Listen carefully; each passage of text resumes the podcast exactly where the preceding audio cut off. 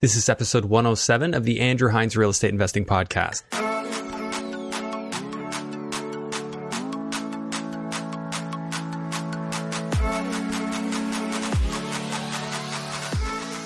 Welcome to episode one oh seven of the Andrew Hines Real Estate Investing Podcast. Today I have Zac Willms on the show, and Zac is a relatively new investor, but he hit the ground running. He moves really quick, and I really like the way he thinks creatively about his real estate. So he bought a couple of properties. One, he's putting on an additional story, so it's a multiplex, and uh, we call it the Big BRRRR for this episode. We dig deep into those numbers, and uh, he also has a property with seven garage units. He's presently earning eighteen hundred dollars a month with four more units to rent out.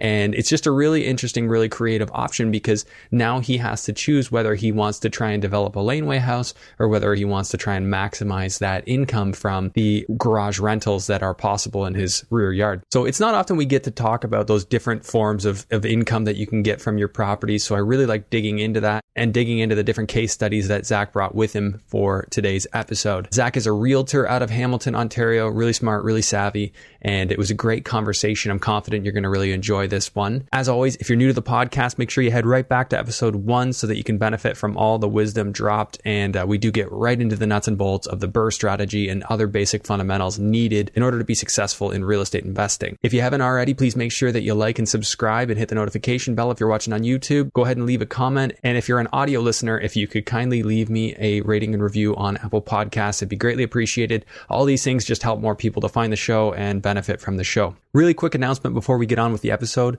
I'm doing my first ever live episode. So this is a live episode where you'll get to actually interact with the guest, be part of the interview, and also ask questions at the end. So we're going to do some Q and A with Dylan Suitor. So those of you may remember Dylan being on the podcast on episode twenty-four. He's presently over three hundred units and he's showing no signs of stopping. So we're going to dig right into the mindset. We're going to dig into the fundamentals, what he's doing, and you're going to have a chance to ask your questions. So you're not going to want to miss this one. If you're interested in being on this live stream, it's going to be streaming on YouTube on Wednesday, March third at seven p.m. Eastern Standard Time. This will be available on my YouTube channel, but for easy access directly to the video, go to www.andrew-hines.com forward slash DS live. So that's D S for Dylan Suitor live. So the link is there. You can set a reminder, and it's really important. Set a reminder so that you get notified by YouTube when the episode is streaming, and then you'll have direct access to it from there. I'm really looking forward to this. I know that you're going to enjoy it as well. But before we get there, let's go ahead and dig in here with Zac Willms. Please enjoy. Hello and welcome to the Andrew Hines Real Estate Investing Podcast. I have, uh, at long last, Zac Willms on the show. Zac, how you doing? I'm doing great, Andrew. How you doing today, man? Good. Yeah, I've been uh, been looking forward to this. I know we talked about this a very long time ago, and then for some reason, it never happened. Life happens. Likewise, yeah. So looking forward to coming on the show. Yeah. Okay. So, Zac, um, we talked maybe about a year ago at yeah. a conference. You were telling me all the stuff you're into, lots of J Vs, yeah. multi-units. Uh, I think you had a project with some garages attached to it. I do. Good, good memory. Good memory. Yeah, it's all coming back to me. So, anyways, why don't you just give uh, give the intro about yourself, what you do, and then we'll dig in. Absolutely. So, I probably got really started in real estate, hardcore investing about two years ago, I would say, when I really started to focus in on it. Um, and since then, I've definitely been able to grow my portfolio quite fast. It's been an exciting ride and I'm looking forward to the future, but it basically started off kind of similar to most people, I would say, starting off with the smaller multifamily properties and quickly realizing that the bigger you go, kind of the better the profits you get, mm-hmm. and the more work you decide to put in, the more rewards at the end of the day. Yeah. Right. So that's when I kind of got into looking at the bigger multis, doing some of the BRRRR conversion properties. Yeah. And now looking forward to the future, doing some bigger multis. So what, yeah, like walk me through the progression of what you bought two years ago, what you got. Well, first off, what do you got in your portfolio right now? So it's a good mix of duplexes, triplexes, fourplexes, um, a current sixplex under construction. The garage one, I don't know what you can really call that. It's a duplex with about seven garages on it. So yeah, I was trying to trying to remember the details about that one. It's a pretty yeah. interesting property. When I saw it listed, it's definitely one of a kind. So I figured I had to have something like that in my portfolio. But I started off with the duplex, nice and simple. Still own it today. Um, top mm-hmm. units in Airbnb. The main floor is just a regular year-long rental. So that's still going strong about two years into it. Then moved up into a triplex, which was a little bit more turnkey, I would say something nice and easy that you can just buy, cash flows mm-hmm. from day one. Did a little turnover, a unit renovation, and still own that today, and then jumped into that duplex with the garages, and now really focusing on the BRRRR strategy. Okay. So you weren't really doing BRRRR initially. You were just kind of buying. Now, was that with joint ventures or just yourself? With joint ventures, yeah. That was kind of nice and simple, buying turnkey properties, um, figuring out that there's a little bit of room to move up rents and cash flow. And then about a year ago, got really into the BRRRR strategy, um, realized listening to podcasts like yourself, everyone else is doing it. There's some great profits in it. Mm-hmm. So quickly turned into doing two of those and then a third one underway right now. Yeah, what have we done? Created a little army of people that are going to compete for deals against absolutely, us. Absolutely, absolutely. I get so many people reaching out to me. Oh yeah, we we uh, we do the BRRRR strategy. It's it's crazy how many people have like listened to this podcast and other ones similar and yep. just started doing this. And trust me, even yeah. as a real estate agent, I tell people about what I've done, and mm-hmm. they say the same thing. They're like, "Can you find me one of those deals?" Yeah. And it's really not as easy as it sounds. Yeah, it's not necessarily going to uh, the perfect BRRRR where you pull all the money out. It's, exactly. it's not uh, not really there. So how were you able to get partners to sign on when you weren't going to be doing a BRRRR, so to speak? You weren't promising them any equity back. Were, were they just really appealing um, cash flow numbers or upside? What was it? It was a little bit of both. It was definitely the cash flow numbers. Um, and to be honest, a lot of the joint venture partners I have don't know a lot about real estate. Right? They have some good money, they have families, they have kids, they don't have a lot of time to actually invest into the business, mm-hmm. right? So I'm always been the working partner, one that's on the ground, doing the property management, dealing with the tenants, finding them, yeah. and kind of doing everything that's really involved in finding the deals and bringing it to fruition. Now, so you're not going to hire out property management, or is that something you'll eventually do? It's definitely something I've thought about in the future. Um, looking at some of these bigger projects, I think once I go over twelve units, it's definitely something I would consider. Um, but staying in around the six range, it's usually something I can manage once everything's up and going. Typically, the property management isn't so bad on a month-to-month basis. Yeah, I find certain types of properties are really easy to manage. Like I have a single family in London uh, and the tenants take care of their own landscaping, snow removal, everything. I don't, they change their own furnace filters. I do nothing. Beautiful. They pay their own utilities. Like yep. It's like not the most efficient in terms of returns, but oh my goodness, in terms of management, it's like nothing. And they just want to stay there. Exactly. And it cash flows well. Like it, it'd be a really bad decision for me to sell that one. And that's um, the thing, right? Some properties are a little bit more management, some properties yeah. not so much. So yeah. if there was a property that was taking up too much of my time, I'd probably yeah, yeah. pass it off to a property manager at this point. Yeah, that's what I think. And there's a big thing, like you, you have a property for a while, you kind of acknowledge how it is to manage that this specific property attracts this type of tenant. Do exactly. I want to deal with that? You exactly. know? I've got one that it's it's not the same as my other properties and it, it's getting a different type of tenant. And I'm like, mm, maybe it's time to just cycle away. It's not to say that it's not a good property. It's just other people might be more suited to manage that specific property one hundred percent with their style. So, okay, so you've got a handful of properties. What are you up to, like fifteen, sixteen units or more than that? At this current point, I think I'm about twenty-seven. twenty-seven, okay. So I was off by a bit. Uh, all right. right. And how many joint venture partners are you, uh, are you splitting that among? We are about, I want to say around six or seven joint venture partners okay. at this point. Same ones that's, that you started with? Nope, a lot of different ones, to be honest. Everyone kind of brings something different to the table. Yeah. So with one of my latest BRRRRs, I actually partnered with a general contractor mm-hmm. so that he could take over most of the property and I could just kind of be on the back end helping manage with J V partners and things like that. But he's dealing with construction on a day-to-day basis. So you don't get into the construction side of things? Certain projects, yes. This project mm-hmm. was honestly so big that it needed a full general contractor to take over everything from start to finish. Okay, so this is the big project. We'll talk about that. This is a big one. Okay, so going back to the uh, to the initial um, joint venture partners and how you attracted them, I- I'll say this is, is it's been on my mind uh, because a lot of people are of the opinion, and I think they've set the precedent for all other would-be joint venture partners that you need to do a BRRRR and there needs to be money coming back. I feel like this floats around, and it kind of irritates me because Uh, maybe the deal doesn't doesn't fit a BRRRR, you know, yeah. and there are people out there that don't need the money back. They've got a, a good chunk, and if they can leave it in, I like to keep an open mind. I don't like to just do the same thing everybody else is doing just because they're doing it. So I, I like that you've you've got something or you've done something with with uh, without the BRRRR element to it. Is that something you would you would do again in the future? And how would you know if you'd found a deal that works for that? You know what? It's absolutely something I do in the future. I think it really comes down to the person, right? So whenever mm-hmm. I talk to potential J V partners, I'm not necessarily pushing what I do onto them. I'm kind of seeing what fits for them, right? Yeah. Some people don't want to get into a project that revolves around a two hundred fifty thousand dollars renovation because me mm-hmm. and you know a lot can go wrong with those types of projects. right? Some yeah. partners like, let me just put in my down payment. It's cash flowing as of mm-hmm. day one. You're going to manage it. I'm not going to hear from you every yeah. single day. And, you know, keep giving my monthly cash flow and we'll sell it maybe in five, six years. So you just you just say, hey, this is what you got to put in. You qualify for the mortgage. Exactly. This is what I expect we'll get, and I'll keep working to optimize it. Exactly. So you don't charge for the management. You just for those and ones that's I your don't. Value add. Exactly, right? But it all depends on the partner, mm-hmm. right? Some partners do want to get into the B R R R Rs. They do want to see the the money capital back. Recycled. Exactly, right? Yeah. Other ones are just nice and simple. Let me just leave it in there for a couple of years and then evaluate in, in a few years. And to be honest, some of those projects might even have a potential future redevelopment. Right, yeah. So the one with the garages, there is a future, let's say five years down the road, that we can redevelop that. Right, so that one was turnkey You're from saying day one. Put in, put in more units or sever off exactly. land? Exactly, sever off some land, put in more units. Mm-hmm. There's some sort of aspect there that we both acknowledged from day one and said maybe this is something we do in the future, but not right now. Let's just leave it cash flow for now. Yeah, I like the idea of if you've got extra land, and this is why I say if you have an opportunity to buy a property with extra land, you never know what planning changes will come in the future. Exactly.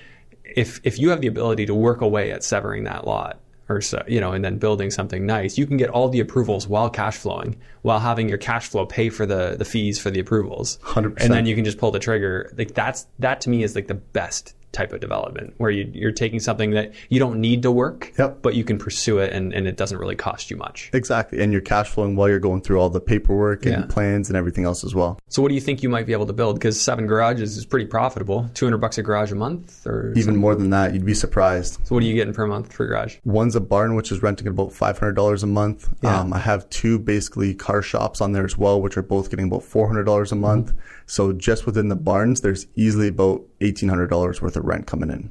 Wow. So they're doing well for me right now, but it does back onto a laneway, and Hamilton did just legalize laneway suites. So that is definitely something I'm considering for the future. Laneway suites, even if you already have a duplex on the property, you can still do it? That's kind of the gray area right now. They legally yeah. said it's for single family homes. You can put a secondary suite on the back, but mm-hmm. they haven't said it for multifamily homes yet. Yeah, but I mean, garages seem pretty profitable. Like, why would you switch? Like, your garages are profitable. You, you, so you said you have three of them of seven rented. Yeah. Why not just rent the other the other four, and then you have like three thousand dollars, four thousand dollars a month?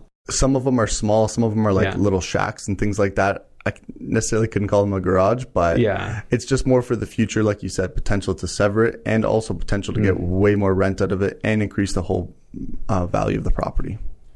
Yeah, I mean, I think that an investor, though, like even myself, if I saw that you had seven garages or even four that were profitable, I'd look at how much money does that make versus the other. Although you technically, I guess, should be charging H S T on the on the rents for the garages. It's a little bit in the gray area. Mm-hmm. Even when I bought it and I was talking to my lawyer about how do we set up the leases? Is it mm-hmm. commercial leases? Is it residential leases? It's really depending on how I wanted to structure it. Mm-hmm. She said you could easily do it residential or you could easily do it commercial. Yeah, well, you don't really want to, you don't really want to go down the commercial route if you don't have to. Exactly. So, is it just as simple as just write it on a residential lease, yep. or so you, it's that simple? So you just have them rent out the garage on a residential lease. Exactly. Oh, there's so no. It's that simple. She said that your accountant said there's no implication there. No implications. Well, that's really cool. Yeah. So even though it doesn't have a bathroom or a bedroom or anything like that, you can technically still rent it out, and that's they, what we have. They deal. Okay, that's cool. Yeah, you can put a little caveat, no bathroom or bedroom included. Exactly. Not uh, allowed to live in it. You can rent it, but you're not allowed to live in you it. You can rent it, but you're not allowed to live in it. Man, I, I like this. I guess you learn something every day. Are there any implications that, that you're aware of of doing it that way, like limitations? Not necessarily. She, I, I asked her, and we kind of went back and forth on this, and she even asked another lawyer, and she basically just said it, it really depends on the lease that you sign with them. If you go commercial and sign mm-hmm. a commercial lease, mm-hmm. then you're under all the commercial laws. If you stay under residential, you stay under the residential laws. Very cool. Okay, I guess it, evicting is a little bit of a problem, though. You'd go through the normal landlord-tenant. Exactly. Yeah. Huh. Well, that's interesting to know. Okay, so let's look at the numbers for that one just because I'm curious. Like, what did you buy that one for? We bought that one for five hundred twenty-five thousand dollars. Okay. And then what kind of rentals do you have into the house and the garage and everything all in? All in about fifteen thousand dollars. It was just about one unit turnover. Okay. So you're in for about five forty. You didn't yep. refinance that thing. Nope. And uh, do you know what your value is just out of curiosity? Or I'd say we're easily somewhere around like six sixty, six seventy at this point. Okay. Very conservatively. All right. So even if we just say, you know, five forty as the purchase, what kind of rent do you have on that place then? So upstairs in the duplex is getting eighteen fifty plus hydro. Okay. Main floor is getting fourteen fifty plus hydro. And then your garages are getting seventeen. Garages, you can say, let me just do some quick math here. four hundred plus three seventy-five plus five hundred plus two hundred, two hundred plus one hundred. Yeah, you could say about eighteen hundred dollars. Okay, so this property is generating fifty-one hundred dollars a month. That's pretty solid. So uh, taxes on that place, what, four grand or so? You're about four thousand dollars, yep. Okay, and then insurance? Insurance, we're a little bit more expensive because of the garages, so that was about three hundred thirty dollars. Okay, so that's just about four grand a year. Um, maintenance, I'll just throw five percent in there. Um, utilities on an annual basis or mon- or monthly? On a monthly basis, we're around about three hundred dollars. And uh, let's just see. So you have maintenance, we have management? Management's all me. Okay, we won't, uh, won't include anything. Uh, lawn cutting, snow removal?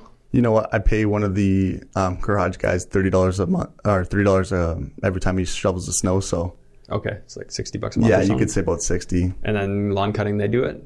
They do it as well. Yeah. Okay, so we'll call it maybe sixty a month across the year. Yep, basically across the year. Okay, so that's seven twenty a year, and then just miscellaneous to throw five hundred bucks in there. Um, okay, so your cap rate on this property, being five forty into it, is six point four six percent. See, this, these are kind of numbers you don't you don't hear about in Hamilton. Like, people nope. are buying stuff cap rates of two percent, three percent. Yeah. I mean, granted on multis, like exactly. Uh, this one's definitely a unique one. Yeah. So if we're approximately eighty percent mortgage, thirty-year A M, um, I'm guessing you're like a two and a half or almost three percent interest rate on that. About two and a half. Yeah, yeah when based we on when it. you bought it. Yeah. yeah.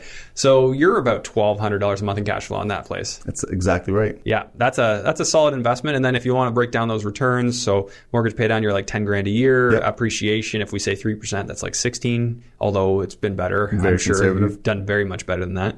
uh, fourteen thousand a year in cash flow, so that's like forty-one thousand dollars a year return on an investment of about one hundred eighty-nine thousand dollars. Exactly. So total return on investment here is around twenty-one percent.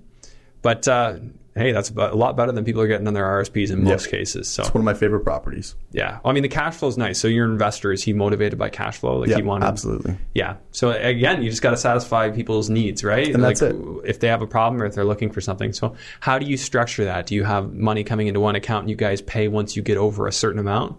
Yeah. Money all goes into the same account that okay. we're joint on. Yeah, do you have, like, once you hit ten thousand dollars, you, you can take everything on top of that, or? So what we usually do is with your repairs and maintenance and vacancy, I always put that into a separate account. Okay. So if anything does happen, that money's already there and it doesn't come out of either one of our pockets as okay. well.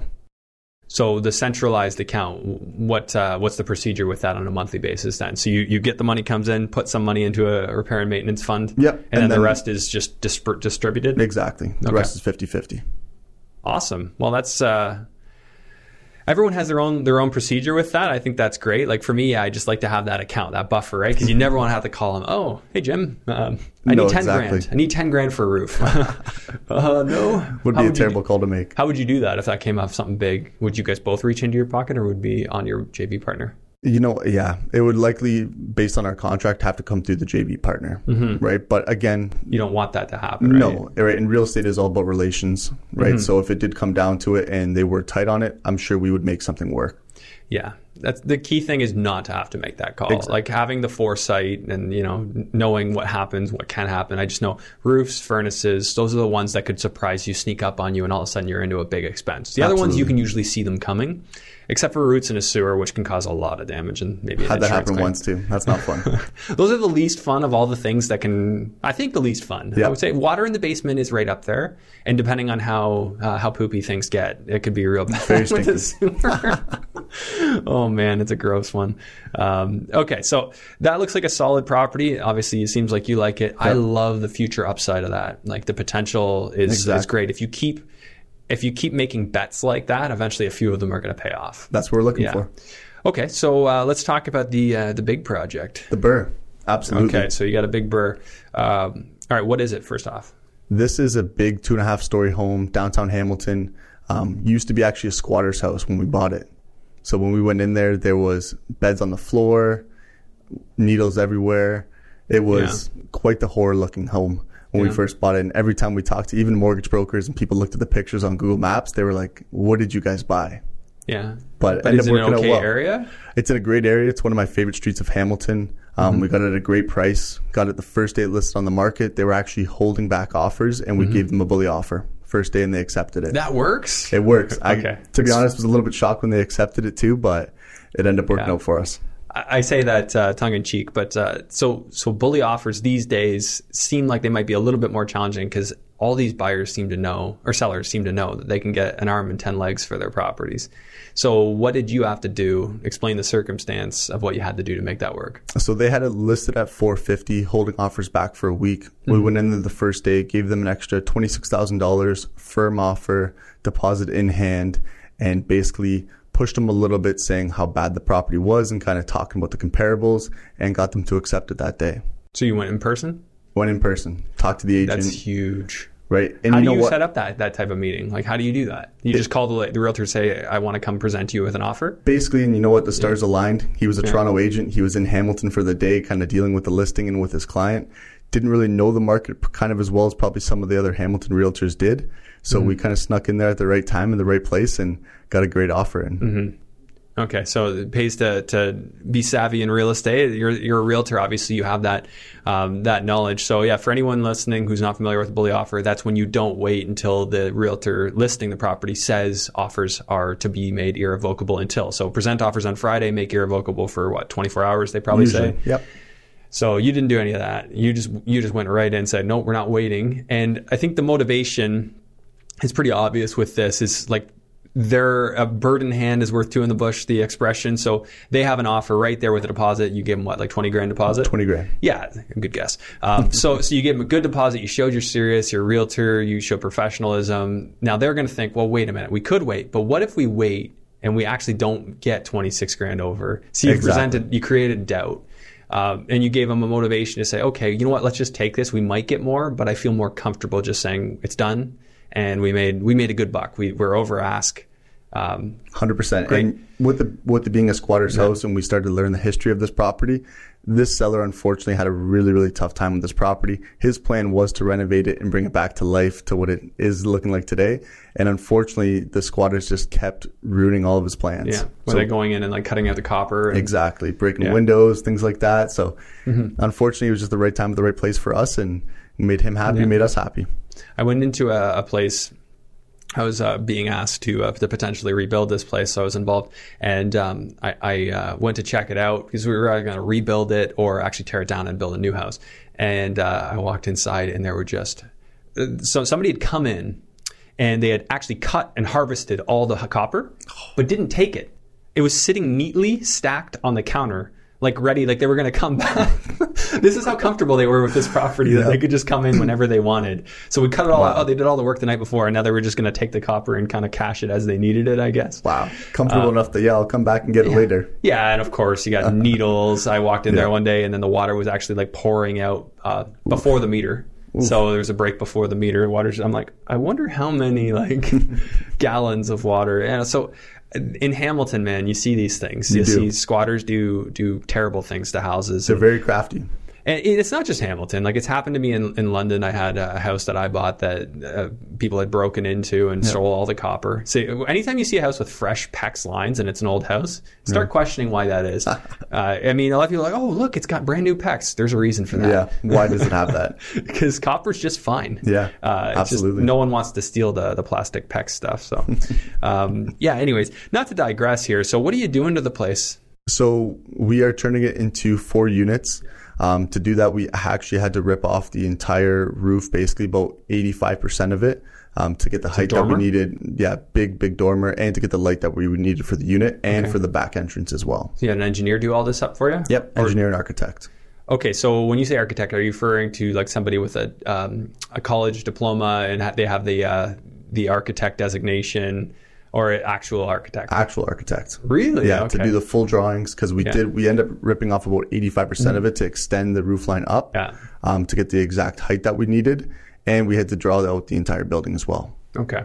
Yeah, so I'll work with a, typically like a combo. Like, it's a company, he's an engineer, but he has people with the B C I N designation. Okay. So they'll they might come in and do all the designs and stuff, and then the engineer would sign off on mm-hmm. all the, uh, the structural. Uh, and that's worked out really well.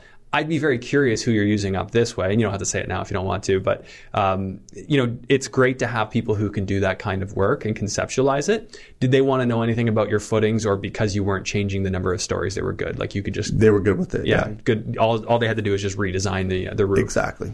Yeah. I love getting into stuff like that because what you just described... Um, most people don't want to do it. Yeah. Yeah.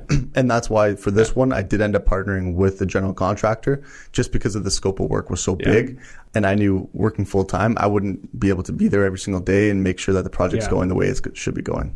Okay. So big project. Yeah. It sounds like a full guy. You're kind of doing the Sandy McKay special with the, uh, the four units. I guess you probably know Sandy and one hundred percent and uh, Adrian.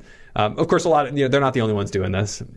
So you're going to have two legal units, and then you're going to have ultimately four, right? The best part, three le- three, three legal, legal units with one that's an in-law suite. One that's an in- oh, so it's all legal then, or the fourth one we couldn't get one hundred percent legal yeah. just because of a two-inch height difference in the basement, which is, hmm. in my opinion, a little bit crazy because when I'm in the basement looking outside the window, I'm actually above grade. The way yeah. these basements were, like chest height, I'm above grade, yeah. but because we're six seven, not six nine, we couldn't be able to get the legal status for the basement. Without having to dig it out. Gotta love these. You didn't want to dig it? eighty thousand dollars eighty thousand dollars See, eighty, these are the kind of numbers I usually hear about digging, but I've heard of people doing it real cheap. We tried depends. three different quotes. Everyone came back eighty thousand dollars How, how much would you have been digging out? Like how many inches? It was only about six inches. It, it'd be interesting to just run the calculation because that doesn't sound like that much. But when you figure the volume of area to go down six inches on like what, a thousand square feet? About a thousand square feet. Yeah. And because it's a uh, stone foundation, we also had to do benching, Bench which footings. we were, which we we're losing a lot of square footage for as well. Yeah. And that just put us under the minimum square footage for that basement legal unit. So then we would have had to get a variance on top of that. So we figured it was probably going to increase our timeline by about four or five mm-hmm. months. Just to get that all done. So will you still go in and get uh, like a fire inspection on the lower unit and get it all? Yep. So it'll all be properly um, set up. Exactly. It just, it just won't satisfy the, the government's legal status. Exactly. Which uh, I'm, I don't give legal advice, but uh, everybody do what you, you want to do. And I think, I mean, it doesn't sound like a bad deal to me. uh, okay. So what'd you end up buying it for? We ended up paying four hundred seventy-six thousand dollars for it. four hundred seventy-six thousand dollars And then your reno is going to be a big one. It's about two hundred fifty thousand dollars two hundred fifty thousand dollars Okay, so you're in for um, seven hundred twenty-six thousand dollars And I actually just had Austin Mulder on the show, and he was talking about his. He got his appraisal back at nine hundred seventy thousand dollars Wow. We got ours at nine hundred fifty thousand dollars nine hundred fifty thousand dollars yeah. Okay. But his, yeah, his, he just got it back like last week, I think. So um, this was a little while ago? So for our appraiser, we actually got it done at the front end. So oh, he gave you an as on, on an yep. initial and on complete. Exactly. But they're probably still going to, like the bank's still going to want to do a new, a fresh one. one hundred percent So and you could sh- very well find a better, uh, but yeah, we'll just assume six, uh, nine fifty Yeah. So purchase uh, four seventy-six two fifty reno, uh, and that would include carrying costs and, and yep, such. Yeah, that includes okay. carrying costs. Um, and so you're, you're in for uh, seven twenty-six uh, new value of nine fifty And then if we get um, eighty percent on the new mortgage, then you're going to get uh, seven sixty So you are actually going to be pulling out about thirty-four thousand dollars So worked out well for us. Now, for this one, I actually did a little bit something different on the back end mm-hmm. because the general contractor wants to go on and do other projects and didn't necessarily want to stay on. What I did is I actually found a J V partner to sell this project to that I could stay on with fifty-fifty and we could cash out the general contractor. So I know a guy who does that. Actually, he's been on the podcast a couple of times. Um, my buddy, uh, Carlo, he actually will sell the project to an investor and then J V back. So his company owns it. They do the reno and yep. all the stuff, sell it to the end user. And then um, basically he circles his money back around and basically buys it from himself. Very similar to what I'm yeah. doing with this project. Yeah, that's a, that's a great structure. So at the end of the day, are you like, how much money are you going to be in on this project with? I should be in for zero dollars So the other J V is going to be putting in all the money. So you're exactly. still in for nothing. You're still yep. going to own fifty percent And I still should be getting a little bit of a profit, probably around twenty-five thousand dollars, thirty thousand dollars On the renovation. Okay. Yep. Okay, let's just treat it as if you're refining at the at the nine fifty for simplicity's sake. I know it's it's roughly going to be a little bit, little bit different than that. Um, okay, so rent on that property, what are we looking at? I'm looking at about sixty-two fifty every single month. sixty-two fifty That's a nice. You like that number? That's a really nice rent. uh, so sixty-two fifty How does that break down? Like two grand on the on the main two units, and then basically, so our ma- our basement's going to be about twelve fifty It's a one bedroom. Main floor is a huge one bedroom, like nine and a half foot ceilings, which is going to be about fifteen hundred And being conservative. Second floor is two bedrooms, going to be about two thousand dollars. And then the top floor, which is a really, really nice mm-hmm. big open space, is going to be about another fifteen hundred dollars. Another fifteen hundred dollars. Wow, that's fantastic. So sixty-two fifty across the house. I yeah. just leave at two percent vacancy here. Yeah. But uh, okay, so that one's, you know, your taxes are going to get reassessed after they close For the sure. permit. What do you figure you're going to be in at? I'll probably be somewhere around four fifty to five hundred bucks a month in taxes. Okay, so five hundred times twelve, so that's six grand a year. Um, insurance on that one probably what? It's going to be a little bit higher, so likely around the two twenty, two fifty range. A month? Yeah. Okay, so two fifty times twelve. Yeah, three grand a year makes sense for that. Um, maintenance, we'll leave at five percent for now because you're going to have a fresh reno. For sure. Um, utilities on that? So they're all our separate hydro meters. The way we set it up is that the basement unit is going to be also on all the exterior. So that's going to be the only one that's going to be all-inclusive. Okay, so basement unit is all-inclusive. Um, now, are you? do you have a centralized furnace for this house? Central furnace, correct. Yeah, okay, so probably a new gas furnace you're throwing in? Exactly. All right, so you're going to be paying gas, you're going to be paying water, yep. and then you're going to be paying one electric meter. So what do you figure you're going to be in for? I figure I'm probably the same thing, around five hundred fifty dollars a month. five hundred fifty dollars a month for yeah, all that? I'm conservative. Yeah, yeah. That's that's the way I always do my numbers. You right? know what, man? I like being conservative and then being pleasantly surprised. Exactly. There's there's the delicate balance of you don't want to be too conservative and cut yourself out of deals, but it doesn't seem like you're struggling with that. You seem to you seem to be doing well. Yeah. Um, okay, so management, you're not going to charge anything. Nope. Um, and lawn cutting, we're going to leave it at uh, what seven.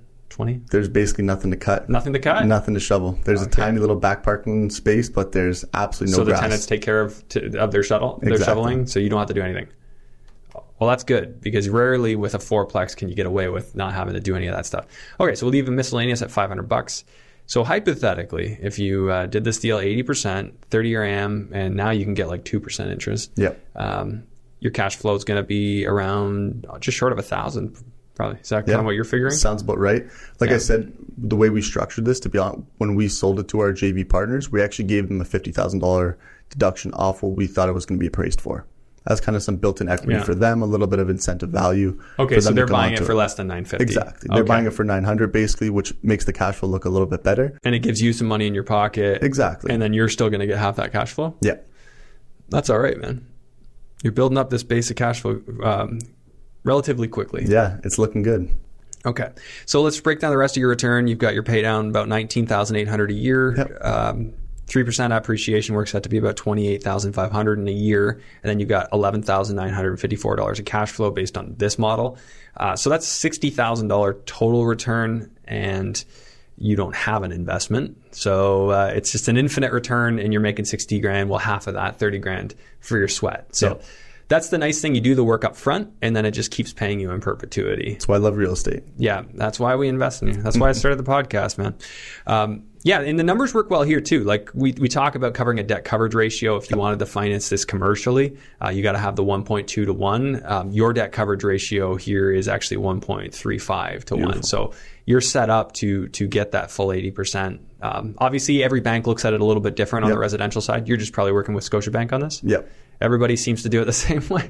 Yeah. Cat's out of the bag. Exactly. Buy, right? buy a two and a half story brick downtown uh, Hamilton, gut it, make it into four units, and finance it with Scotiabank. Seems right. to be the recipe. We're not trying to pave our own way. We're just looking at all the other paths and saying this looks like a good path for but us. But I, I like not reinventing the wheel. You you re, you recreate, and then you you uh, get creative after you know exactly. what you're doing. Yeah. Once you know what you're doing, then you start getting more creative and doing things that you wouldn't do if you were just then starting. Then you can innovate out. a little bit and put yeah. your own little flair onto it. Yeah, absolutely. So these are solid deals. Um, is this so? This was bought in twenty twenty, I'm guessing. This was right at the beginning of twenty twenty. Okay, so you're all done now, or close we're, to? We're basically just at the point now we're getting refinanced. Okay, yeah. I mean, if you remember, fire me some uh, some photos, and I'll I'll overlay absolutely. them on, on this. Uh, I do like getting the visual. It's just sometimes they don't get to me in time. I'll definitely give you some okay. pictures. All right. Um, what else are you working on? Right now, we got a brand new project that we just closed on at the end of twenty twenty, which is going to be a sixplex conversion downtown Hamilton as well. Um, the big one for this one was zoning. Right when we looked at this property, it is the one house, first house in from the King Street, which actually allows you to be in the transit corridor zoning, which allows you to make it into six legal units. So, how many units is it to start? It was kind of like a rooming house, you could call it. Mm-hmm. It was basically four units with two shared kitchens, um, a little bit of a little bit of everything in this property. It was very, very tough to understand what was actually going on, and the owner clearly mm-hmm. wasn't in the right frame of mind to be an investor. So we picked it up at a great yeah. price and are going to turn it into something really, really nice. Okay, and uh, are you changing the physical structure on in terms of footprint, or are you just working within the existing structure? Working within the existing structure. And there's enough room for six units? It's basically very similar, two and a half story brick home. Uh, it's about twenty-six hundred square feet total, and it's going to be two apartments per floor.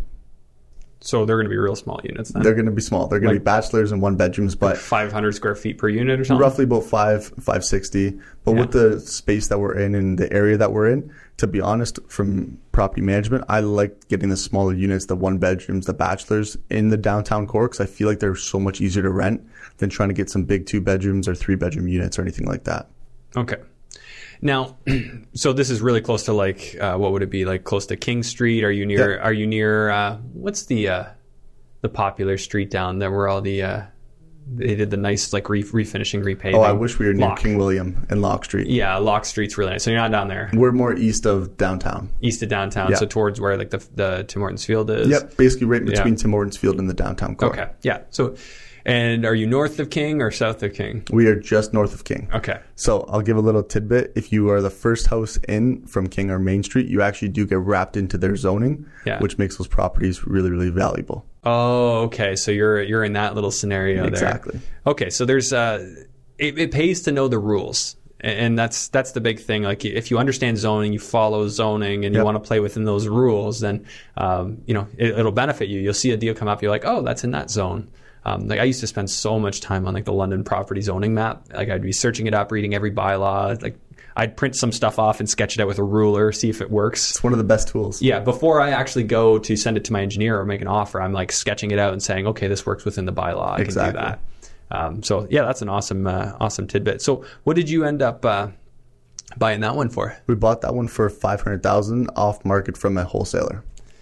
Okay, and are you going to need to pay development charges to go from one unit to... Very, very likely. Yeah. Do you know how much they'll be? Usually Hamilton's around fifteen thousand dollars to seventeen thousand dollars per unit. Per unit. So you think you're going to pay that on every single one? Yeah. Okay. There, I, now, I did have a guy on the podcast who told me he got an incentive to go to three units, though, not to six, Oof. in the downtown. We'll see. Yeah? Okay, like, we'll so see. You're planning on that, Pending. though? Okay, so you're five hundred to buy. What do you yep. figure you are to uh, to reno and develop? We figure we're about three hundred thousand dollars to three hundred fifty thousand dollars. Okay, including development charges. Yeah. Okay, so you're in for eight hundred fifty thousand dollars. Now this one's obviously very different. You're going to be you're going to be generating a lot more income. So what do you figure that's worth when you're done? So our as complete appraisal came back at one point four million dollars. Wow. There's some serious money there. There is. Serious money. So now you're not going to be able to get eighty percent on that though. Not likely, because it's going to probably go into commercial, so we're likely going to be about seventy-five or maybe even seventy percent loan to value. So I've heard that uh, R B C will still do sixplexes. Now the question is, will they still be comfortable at a one point four valuation giving you a mortgage to eighty percent? That's going to be the real question. Yep. I suspect they're going to probably want to trim it back a bit. Most maybe, likely. Maybe go to seventy-five. Even if you're at seventy-five, if you really are just five hundred thousand to buy plus three hundred fifty thousand, you're in for eight hundred fifty thousand and your new mortgage is one million fifty thousand. So you're pulling out two hundred thousand. Now that's awesome. Yeah, looking yeah. forward to that one. Now rent on that one, have you have you crunched these numbers? Yeah, I, I crunched them a little bit. Um, figure like a bachelor in Hamilton is going to be going for about eleven hundred and mm-hmm. likely three, probably four of them. We're just finalizing the drawings as we speak. Yeah. So likely, let's say four of them are going to be about eleven hundred. Yeah. And then there's going to be two decent sized one bedrooms, which we're probably going to be able to get about fourteen fifty to fifteen hundred for. Yeah. Okay. So fourteen fifty times two. So you're going to be getting seventy-three hundred a month on this. Yeah. Nice, nice spot. Um, I mean, we could estimate, you know, your taxes probably be seven grand by the time you're yeah. done. Um, insurance is probably going to be four grand.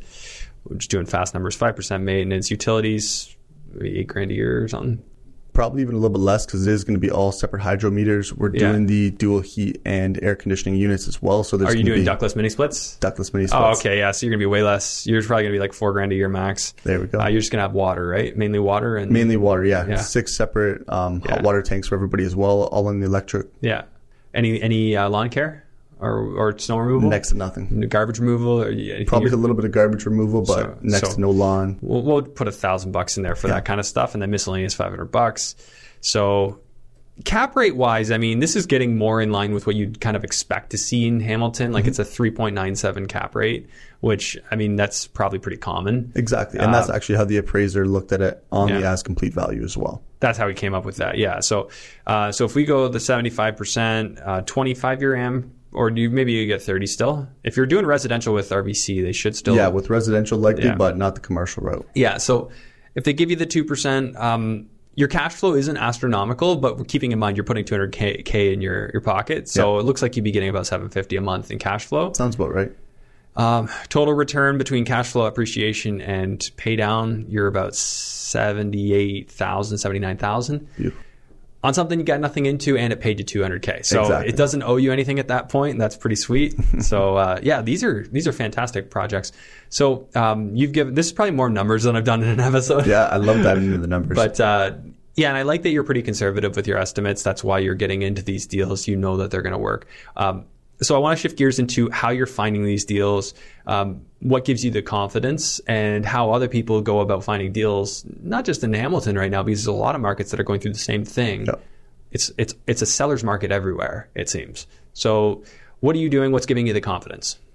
The confidence is kind of just what we talked about today, just doing these projects over and over and just really understanding the numbers, really mm-hmm. understanding the market, where it's going, and the future outlook of even the rent potentials, right? Understanding what exactly you're going to be getting for rent, which gives you the confidence to be able to go do these projects. Yeah. Once you know those rent potentials, you just work backwards on your spreadsheet and you're like, well, that should be worth this. Exactly. It just comes down yeah. to the numbers, right? Mm-hmm. And that kind of gives me the confidence to go over and make these offers and pull these yeah. projects to the finish line. That's what I like about uh, the Airbnb model. Like when I hear other people, like the crazy numbers they're getting, I'm like, well, based on those numbers, this should be worth this. This yeah. is like, what am I missing, right? And I think, you know, the, the touchy thing with Airbnb is that at any given time, a municipality could change their rules, mm-hmm. and you're and vulnerable. COVID. And you're vulnerable. And yeah, I was going to ask you, you have your Airbnb I unit, do. And how's that doing through through the lockdown? At the start, definitely like March and February was tough because Airbnb basically implemented a policy that you could do a free cancellation. So because of yeah. COVID, if anybody couldn't travel to Canada or couldn't travel because of COVID, they could get a brand new free cancellation. So left me with zero dollars to my name. Oh, so that was that was a little rough on that one? That was a little rough to get started, but quickly enough, to be honest, a lot of people started booking it up. I think people were just looking for an excuse to get out of their house. So I feel like I even had people in Hamilton booking my apartment just to kind of get an escape from their own place. What is it, a really nice apartment? You know what? It's a nice little one-bedroom apartment. It's on Lock Street as well. Um, yeah. It has everything you need. It has your Netflix. It has one hundred percent everything. So that's awesome, man. I, I really do want to get into that eventually because I think like the hospitality industry, especially in Canada, if things continue the way they are, a lot of people aren't going to be comfortable traveling or aren't going to be able to travel. Yep. So it'll just be like you said, get out of my house. Where can I go? Exactly. Cottage country was so hot this year. And uh, I just wish I owned many cottages. And my, my mother-in-law does, and I hear the numbers. I'm like, oh my goodness, amazing numbers up there right now. Yeah, it's it's pretty uh, pretty wild. So, um, okay, so market-wise, uh, obviously you've got the confidence. Yep. What do you recommend to people who are who are kind of newer? Um, you know, I, I have a lot of people reaching out to me. They listen to the podcast. They want to get into B R R R Rs, and they you know trying to figure out how to make the numbers work. What do you recommend to them? I would recommend just learn as much as possible, watch as many videos, listen to your podcasts, just really understand what people are doing and try to build up that confidence, right? Maybe start with a smaller one with the duplex conversion and kind of work your way up into the bigger ones. Mm-hmm. Um, but the biggest thing is you learn by doing. Yeah. Do you, you didn't start off with B R R R Rs, right? You were just buying holds. Yep. Do you recommend other people start off that way as well? Again, for me, it really depends on what my partners wanted, right? If my partner from the beginning wanted to do a B R R R R strategy, I probably yeah. would have jumped into it right away. Um, but for me, I've worked with a lot of different partners yeah. and it, I really kind of cater to what they're looking for. But do you have that fear that like, or did you, when you started, well, I don't know what this is going to cost, or did you have the comfort of knowing you knew enough people that might know? And I think you just kind of nailed it. And that's where I was going to get to is it's definitely all about your network, right? Yeah. Being able to pick up the phone and call somebody that's done it and really kind of go through those numbers with them and say, hey, mm-hmm. how much does it cost to rip off a roof and put it back together? Or yeah. how much does it cost to drywall a twenty-five hundred square foot house? Yeah. Having that ability will definitely help with your confidence level. Yeah. I can say from like my first big project, I, I broke down everything logically I could think would happen. And I ran it by like people who had done rentals before. I'm like, am I missing exactly. something here? And, and then I went back and I came up with a number. I'm like, this is what I got. And I remember the realtor I was working with at the time, he's like, well, there's no way it can cost that much to rent. And I'm like, here's my list, man. Yeah. What, what am I missing? Yeah. And he, you know, he couldn't come back. He's like, I still think you're too high. Uh, but I was right, actually. I was actually higher than it was. I even missed some stuff. Oh. So, um, you know, it, it doesn't pay to be, uh, wh- how do we want to put it? Wishful? Mm-hmm. Wishful doesn't pay. You, you got to be realistic and, and objective. And, and then, conservative. And, and be conservative, yeah. yeah. You, you don't want to be too conservative. Like, how do you manage balancing being conservative and still not cutting yourself out of deals unnecessarily, right? If you're too conservative, you don't do the deal. Absolutely. And I think when I sell it to the investors, I really tell them I'm underpromising and trying to overdeliver. Yeah. Right? I'd rather not do the opposite and overpromise and underdeliver. So I always like to be conservative on that side and kind of show them the potential. Yeah. Right? Say that, you know, I'm running my numbers at fifteen hundred dollars a rent for this one bedroom. Likely I could probably push it to sixteen, maybe sixteen fifty.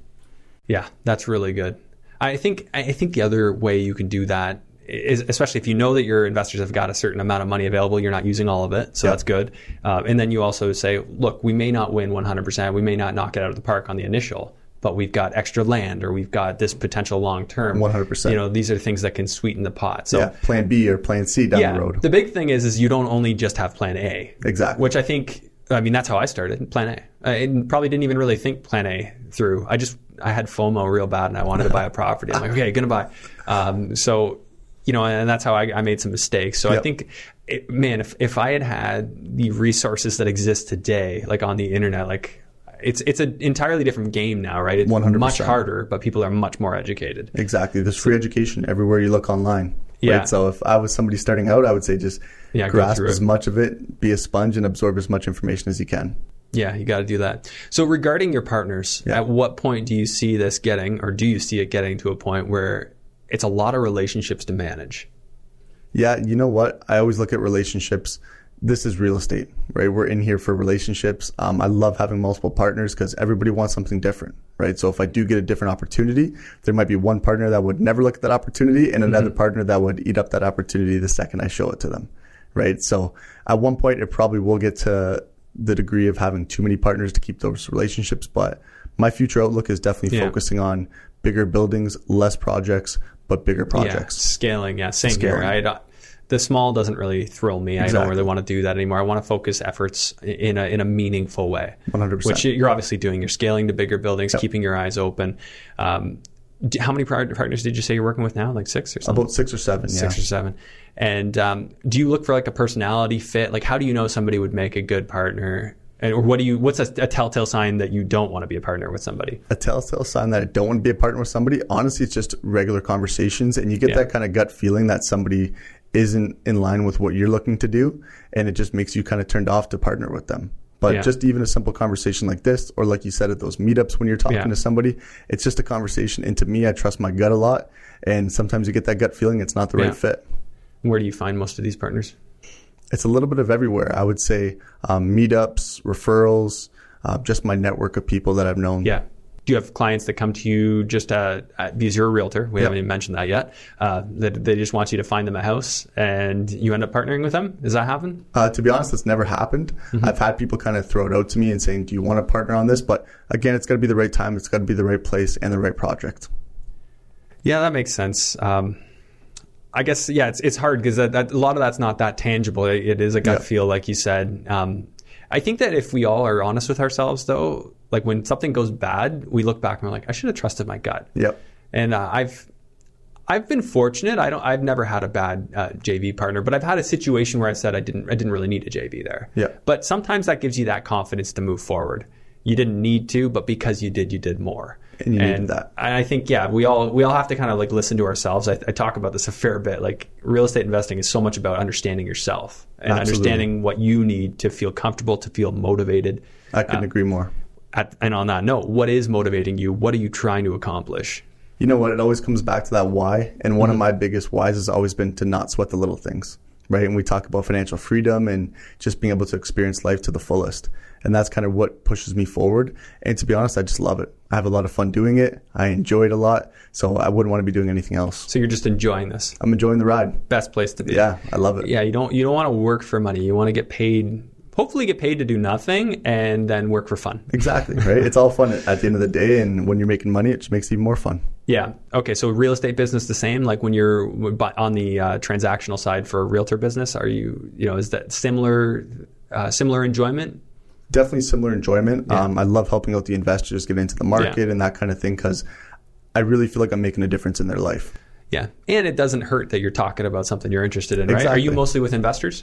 I'd say it's probably split fifty-fifty at this yeah. point. Um, a lot of first-time home buyers, just based on my age, I can relate to them a lot better and understand all their fear and everything else like that. So that's also yeah. very fulfilling, helping somebody get into the market, because me and you know how fast this market's moving.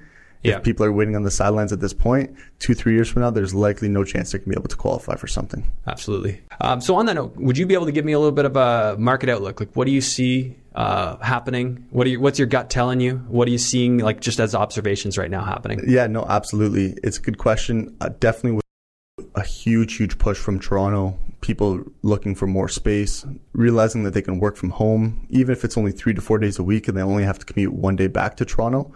We've seen a huge push from people coming um, this way because of that reason. And it's really driving up the prices for the future, right? Seeing what's happening in Hamilton with all the development. I posted an article on Facebook. There's about twenty-one new developments that people know about right now happening to the downtown Hamilton. Mm-hmm. And there's at least another, I'd say ten to twelve that people don't know about that are happening. So taking yeah. a look through downtown Hamilton, it's only getting better and better. Yeah. The biggest infrastructure is getting redeveloped. So the future for Hamilton looks very bright.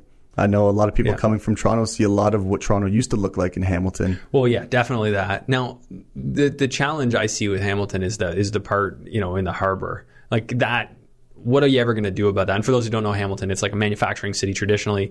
Yep. Wasn't the best demographic. There were like private lenders wouldn't even lend in the area of Hamilton. Now it's hot. Now it's great. Yep. But like, what do you see happening there? Do you think north of, what is it, Burlington Street? Do you think that's ever going to take off, or is that always going to be a...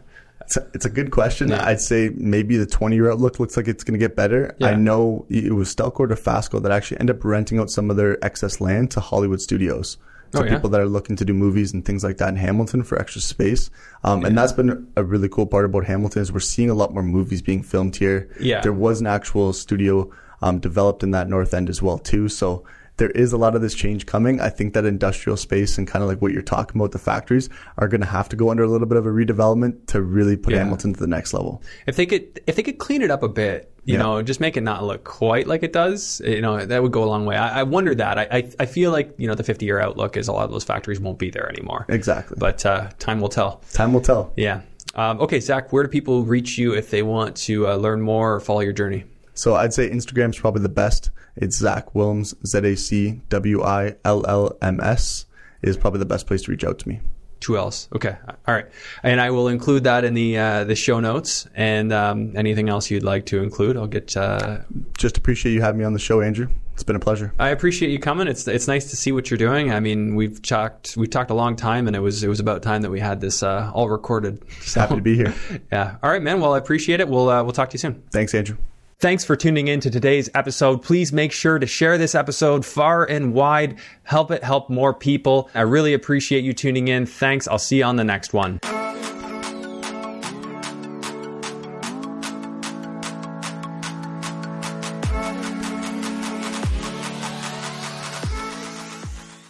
Hey guys, this is just a quick reminder to head on over to www.andrew-hines.com forward slash DS Live. For the Dylan Suitor live stream that's happening Wednesday night, seven p.m. Eastern Standard Time. That's Wednesday, March third. You can access this through the link in the show notes of this episode, andrew-hines.com forward slash DS Live. Thanks. I'm really looking forward to seeing you on Wednesday night's stream.